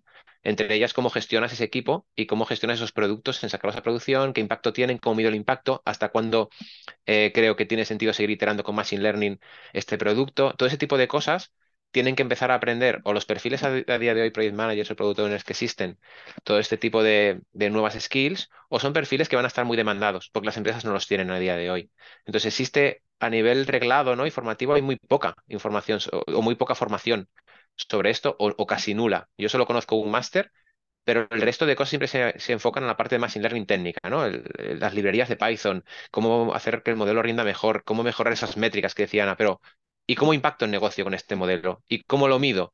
¿Y cómo uso este producto de Machine Learning para que mis usuarios se puedan beneficiar de él? Ese, ese rol creo que va a tener que nacer y va a estar muy buscado en, nada. En un año tiene que estar en el mercado. Eso es otro de los grandes frentes que os quería preguntar. Mm, si alguien está escuchándonos y trabaja desarrollando en backend, frontend o lo que sea, o product owner, ¿cómo se convierte en alguien que pudiera trabajar en vuestro equipo de la parte de datos? que habéis dicho que incluye Machine Learning. Vale, para, para trabajar en, como, como bueno, en, algún producto de Machine Learning no vale solo con saber programar. Eh, es necesario tener bastantes conocimientos de matemáticas, sobre todo de estadística y álgebra lineal, para poder entender los algoritmos que se usan eh, dentro de Machine Learning. Luego también tienes que tener conocimientos sobre procesamiento de datos, porque como al final trabajamos con datos, tienes que saber cómo obtenerlos, limpiarlos y organizarlos para poder utilizarlos más adelante en, los diferentes algoritmos. Hay lenguajes de programación que están especializados eh, para Machine Learning, porque tienen librerías que utilizan Machine Learning, como por ejemplo Python y R, que son los más utilizados. Y luego hay que tener conocimientos de algoritmos para aprendizaje supervisado, que es lo que comentaba antes Ana, que son datos que ya nos vienen etiquetados y a partir de ahí los algoritmos van aprendiendo. Y luego hay otro tipo de algoritmos que se utilizan en aprendizaje no supervisado, en el que los datos ya no, no están etiquetados y van aprendiendo a partir de, los algoritmos van aprendiendo a partir de los datos que tú le, le vayas introduciendo. Yo en mi caso, por ejemplo, era SRE y bueno, también ah, previamente fui backend. Y entonces, como tenía interés por entrar en temas de Machine Learning, lo que hice fue hacer un máster en Data Science para adquirir todos estos conocimientos. Pero bueno, yo esto lo hice pues porque necesitaba ponerme una rutina porque sabía que si no, no iba, no iba a poder meterme. Pero hay, hay un montón de tutoriales en Internet que también están muy bien, que puedes aprender a partir de ellos. Yo, yo sí que eso explico mi experiencia que es un poco diferente a de Elena. Yo, yo siempre he buscado maneras alternativas de, de llegar a los sitios. Entonces, em, es verdad que sí que, para no asustar a la gente, ¿no? De, es verdad, necesitas unos conocimientos de matemáticas y estadística. Sí, pero si vas a la, depende a qué parte de Machine Learning, a lo mejor no son tan importantes. Os explico mi caso, ¿no? Yo empecé, yo quise hacer el cambio a la parte de Machine Learning, me gustaba mucho, y empecé, todo el mundo me decía lo mismo, matemáticas, estadística, y volví a retomar mis apuntes de la universidad, empecé a hacer un curso de estadística, etcétera. Y tuve la suerte de conocer en Madrid a Andrés Torrubia, que es uno de los, de los referentes a nivel español de, inteligencia artificial. Ha ganado, ha ganado torneos de Kaggle a nivel mundial, eh, incluso, en, incluso en China, ha ganado temas de, conducción autónoma y, y es un referente.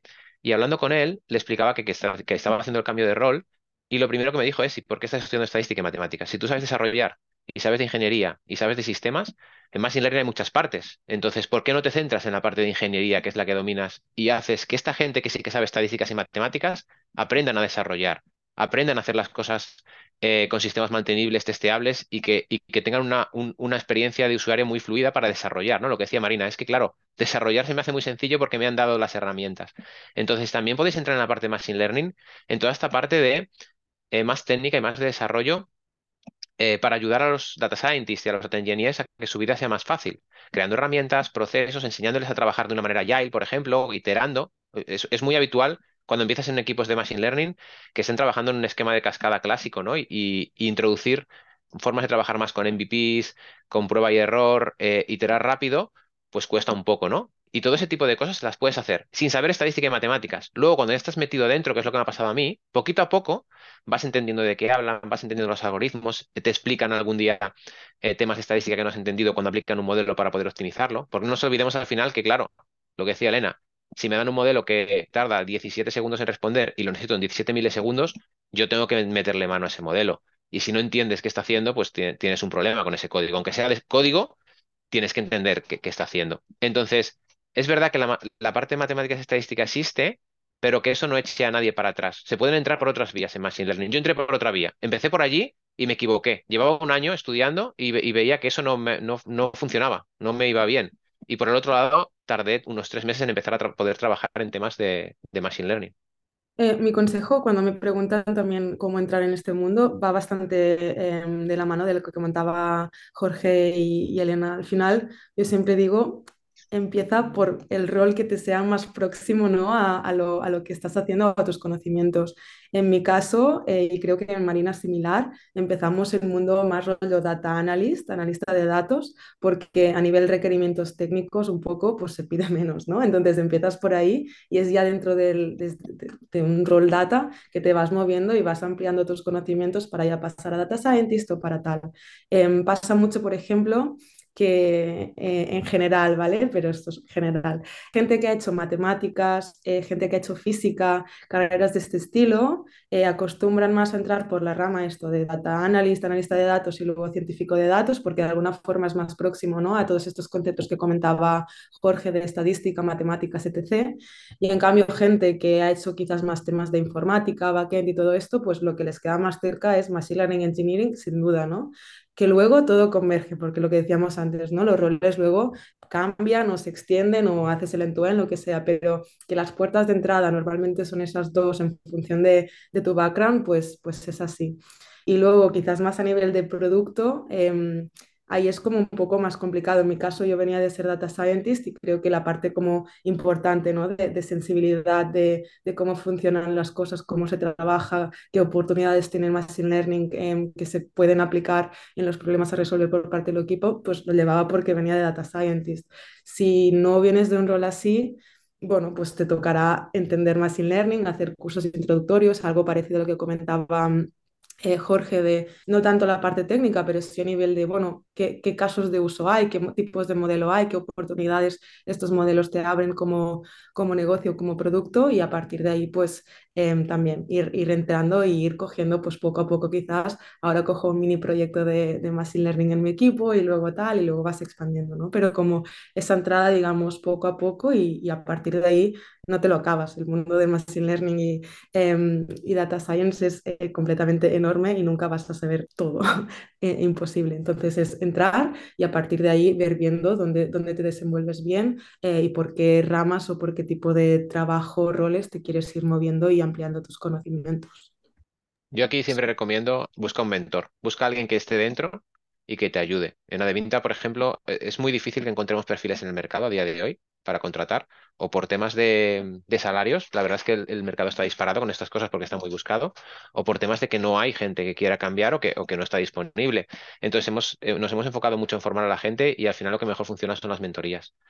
tienes mentores formados dentro de la casa que pueden ayudar a los demás y hacer crecer a la gente y cambio de rol. Eh, yo este año hice mentoría de un chico que venía de backend y, y ahora lleva ya cuatro meses como Machine Learning Engineer, solo en el equipo y, trabajando súper bien. Con Elena, por ejemplo, también hicimos mentoría para hacer ciertas cosas, ¿no? Entonces, yo lo que recomendaría a la gente es busca a alguien que ya esté eh, trabajando de esto, pero si no conoces a alguien cerca no pasa nada, tira de LinkedIn. A mí me contacta a veces gente de LinkedIn con dudas y preguntas, pues siempre quedas un ratito, tomas un café y les, y les intentas ayudar en lo que puedas y que te guíen un poco.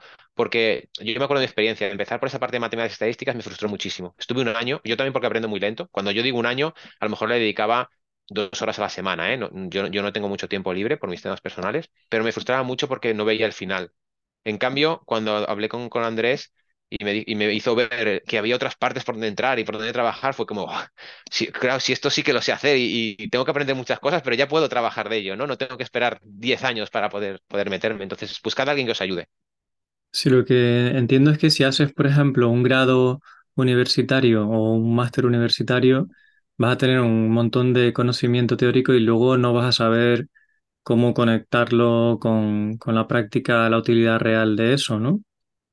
Esto Lorena tiene mucha experiencia en esto, cuando salió del máster. Sí, le pasó? eso es. Eh, bueno, yo, yo hice el máster en Data Science y dije, bueno, pues ya estoy preparada, ¿no? Ya puedo ponerme. Entonces cogí mi, mi proyecto de fin de máster porque lo basé en algo que íbamos a necesitar en el trabajo y dije, voy a intentar ponerlo en producción. Y claro, me encontré con un montón de problemas. Primero, pues eso, la parte de extracción de datos que para no tirar la base de datos de producción, pues mm, tenía que buscarme la vida y no, no estaba preparado, ¿no? Luego, cómo lo iba a poner en producción, eh, cómo lo iba a monitorizar, un montón de problemas que no te vale solamente con tener la teoría. Necesitas, necesitas mentores, necesitas eh, ver cómo funciona tu empresa antes y ver cómo lo puedes adaptar para poner en práctica todos esos conocimientos que tú, que tú has cogido. Y, aparte del tema de másteres y grados, ahora sí que existe, creo, un grado en ciencia de datos, no existía antes. en mi caso, matemáticas y luego máster de ingeniería matemática, que te digo lo que me ha servido para Machine Learning. algo sí, bueno, temas ¿no? de razonamiento, abstracción, historias, pero luego en sí eh, no. Y al final es un poco, vas aprendiendo sobre la marcha, vas haciendo los cursos que ves interesantes y que te van a aportar.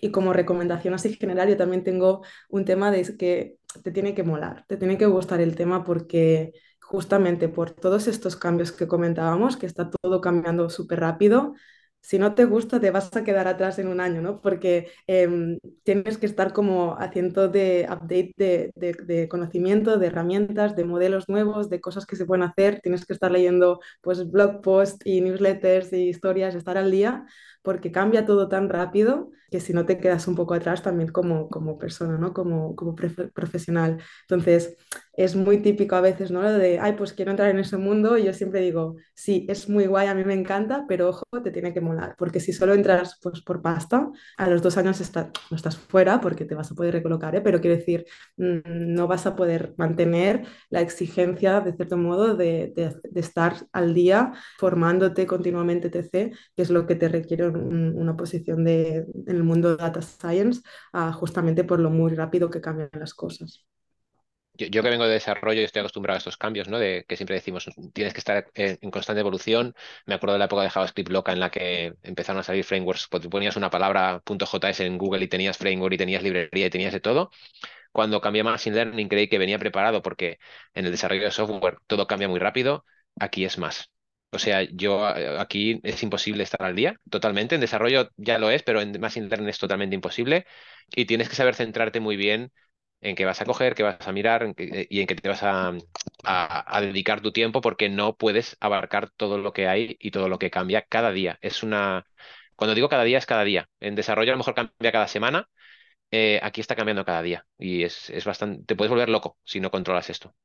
Tenemos un compañero que hizo un doctorado en inteligencia artificial y entonces hace unos meses nos vino a Jorge y a mí y nos dijo que quería meterse pues, en temas de Machine Learning porque él está trabajando de backend en, en la empresa.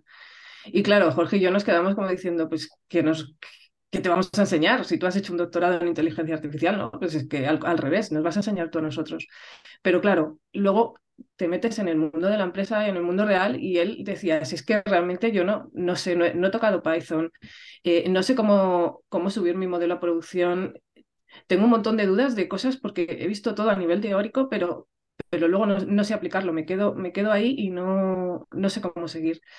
Y, y, es lo que pasa, lo que te encuentras, que es que mm, puedes tener mucho conocimiento de cosas, pero en la empresa todo cambia día a día y necesitas, necesitas gente dentro de la empresa que te, que te ayude para poder ponerte tú al día y poder aplicarlo. Para que os hagáis una idea de la complejidad que estamos hablando, ahora mismo para la parte de data y machine learning gestionamos 86 clústeres de Kubernetes. 86. En, en web eh, tenemos, te podría decir, uno o dos clústeres para los portales, para los sites y tal, pero para data tenemos 86. Entonces, eso ya te dice el volumen de, complejidad. Lo tenemos manejado por nosotros, pero los tenemos de una manera que son gestionables por muy poquita gente. Tenemos equipos muy pequeños. El equipo que gestiona estos 86 clústeres son tres personas, cuatro, si no recuerdo. Luego los equipos también tocan esos clústeres y, cambiamos cosas. Pero es lo que dice Elena, te, te vas a meter en un mundo que si desarrollo de software te parece complejo, cuando llegues aquí te va a explotar la cabeza a nivel de desarrollo, eh, a nivel de monitorización, a nivel de que tu sistema está fallando, cómo detectar los errores, a nivel de infraestructura, cómo mantener esta infraestructura de forma sencilla, porque los sistemas que dice Marina, que son muy fáciles de usar, debajo tienen una complejidad increíble. Yo no, nunca había montado sistemas tan complejos a nivel de software. Ojalá no tuviera que montarlos tan complejos, pero es que a día de hoy no hay otra manera de hacerlo. La idea es que poco a poco aparezcan nuevas herramientas y nuevas tecnologías que nos permitan simplificar los sistemas, pero a día de hoy por debajo hay una complejidad muy grande, muchísimo más grande que en, desarrollo clásico, aunque metas microservicios y tengas 800 microservicios y un clúster de Kubernetes. Estamos hablando que nosotros tenemos 86 clústeres diferenciados para tema de data y machine learning. Sí, y mm, bueno, quizás para los que estén escuchando, em, que no les coja el miedo, comentar que, que, sí, es complejo, pero es muy guay también. o sea, al final estamos aquí y llevamos un rato hablando justamente porque nos encanta lo que hacemos. Creo que, no sé, yo em, estoy feliz de, de, haber empezado en el mundo de Machine Learning y poder seguir en ello. Y creo que, que, si te gusta, es un trabajo muy, muy guay. Siempre vas a estar aprendiendo, siempre vas a tener retos, siempre vas a poder hacer cosas cada vez más guays. Y es bueno, si, si te gusta es, es, es, lo más, ¿no? Pero justamente por estas complejidades y tal es, es, algo que tienes prueba, pero, pero te tiene que gustar para quedarte, porque si no es eso, se vuelve abrumador y frustrante según cómo el, el tener que estar al día y todos estos cambios que, que, que vienen y que vendrán. Yo he pasado por distintos roles y me quedo con este último. Después de, de ser back en SRE, de todo, me quedo con Machine Learning. Yo, yo, estoy con Elena. Yo he pasado por mogollón de roles, mogollón de empresas, consultoras, equipos de producto y nunca me lo había pasado tan bien como me lo estoy pasando ahora en el trabajo y tengo ganas cada día de ir a trabajar porque son retos continuos y además estás en un mundo que sabes que es el futuro y que, y que ayudas también porque sabes que con tus productos ayudas, en nuestro caso, ¿no? Ayudas a la gente, ¿no? A cambiar de casa, a cambiar trabajo, les ayudas a cambiar un poco la vida. Y sabes que con esto estás intentando, estás teniendo un impacto de otra manera no podrías tenerlo. Y está, está muy chulo. A nivel de tecnología y a nivel luego de producto y de, y de, y de negocio. Eh, y que nadie se asuste con esto de que hay que estar al día. O sea, yo soy cero fan de leer papers y de leer así súper técnico y una vez entras en la rueda es, es, muy fácil. O sea, que decir, si no te lo dice un compañero, si se te presenta el caso de uso, entras en la comunidad, eh, entras en foros y, y te acabas enterando eh, sin querer, sin darte cuenta. O sea, no es un trabajo tedioso de eh, quiero buscar las últimas noticias, tengo que actualizar cada día X página. No, es, es, sale solo. O sea, sale por los problemas que tienes ya te llevan a eh, tener que investigar y, y no es nada tedioso. Sí, os pongo un ejemplo, por ejemplo, a nivel de testing, ¿no? Siempre hablo de testing porque Marina hace, tiene una cobertura en los proyectos que yo siempre alucino. Hace más cobertura que yo y tiene unos tests súper chulos.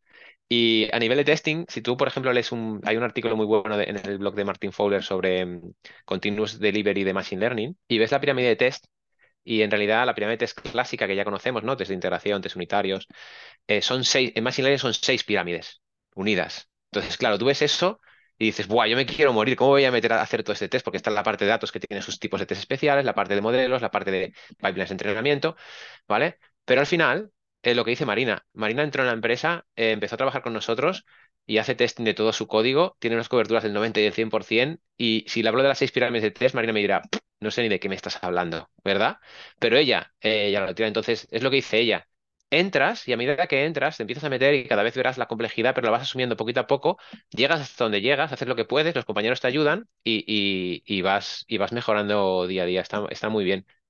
Yo os pediré que me compartáis enlaces para poner las notas del episodio de fuentes que utilizáis para manteneros al día, pero también para aprender. A mí me, gustan mucho los libros, soy old school en ese sentido, un, buen libro escrito con, tranquilidad y bien revisado me gusta más que un post de blog. Lo que pasa es que, bueno, a veces los posts de blog son más actuales, pero sí que agradecería saber qué recursos le veis más valor en, o cursos online y cómo os vais manteniendo al día y si hay algún tipo de congreso al que soláis eh, asistir. Todo lo que sean recursos que os parezcan interesantes, si me los mandáis, los ponemos en las notas del episodio y nos queda ahí un, un buen conjunto de recursos que la gente puede consumir. Pues para mí em, ha sido un placer y ha sido fascinante oíros con la pasión que estáis transmitiendo. Todavía podría haceros muchas preguntas más que me han ido surgiendo mientras estábamos conversando, pero no tampoco es plan que estemos cuatro horas. Eh, así que os doy muchísimas gracias por eh, compartir todo esto. Creo que es un episodio que vale oro. Em, además que el, el impacto que hacéis por la, empresa en la que estáis no es algo que tenga alcance cualquier persona. Son portales de internet muy, muy grandes. Y bueno, es, un lujo teneros así aquí, así que muchas, gracias. por darte un dato de esto, eh, que a mí, a mí es una de las cosas que me, me, asusta a veces cuando hago algo y lo pongo en producción. Si tú sales a la calle, en España, una de cada dos personas usa nuestros portales. O sea, tú sabes que ahora tienes un, un problema en producción y si sales a una plaza, hay gente cabreada contigo porque eso está fallando. Entonces, sí, el, impacto es bestial. Pues muchísimas gracias por venir. No sé si queréis cerrar de alguna manera algo que haya faltado por contar o algún os queréis despedir de alguna manera. Yo animaros a que si tenéis dudas nos preguntéis. Carlos supongo que pondrá nuestros contactos y nos lo pasamos. Eh, y si queréis entrar en este mundillo, ah, preguntadnos. Preguntadnos si os podemos explicar cómo entramos nosotros, problemas que hemos tenido, golpes que nos hemos dado, que son unos cuantos, y, cosas para, para que todo aquello que hemos aprendido por el camino te lo puedas saltar y ir más rápido, ¿no? Si quieres entrar en este mundo. Pues muchísimas gracias, lo dejamos aquí y, espero que hagamos un próximo episodio sobre estos temas, si os parece bien. Perfecto, gracias Carlos. Muchas gracias.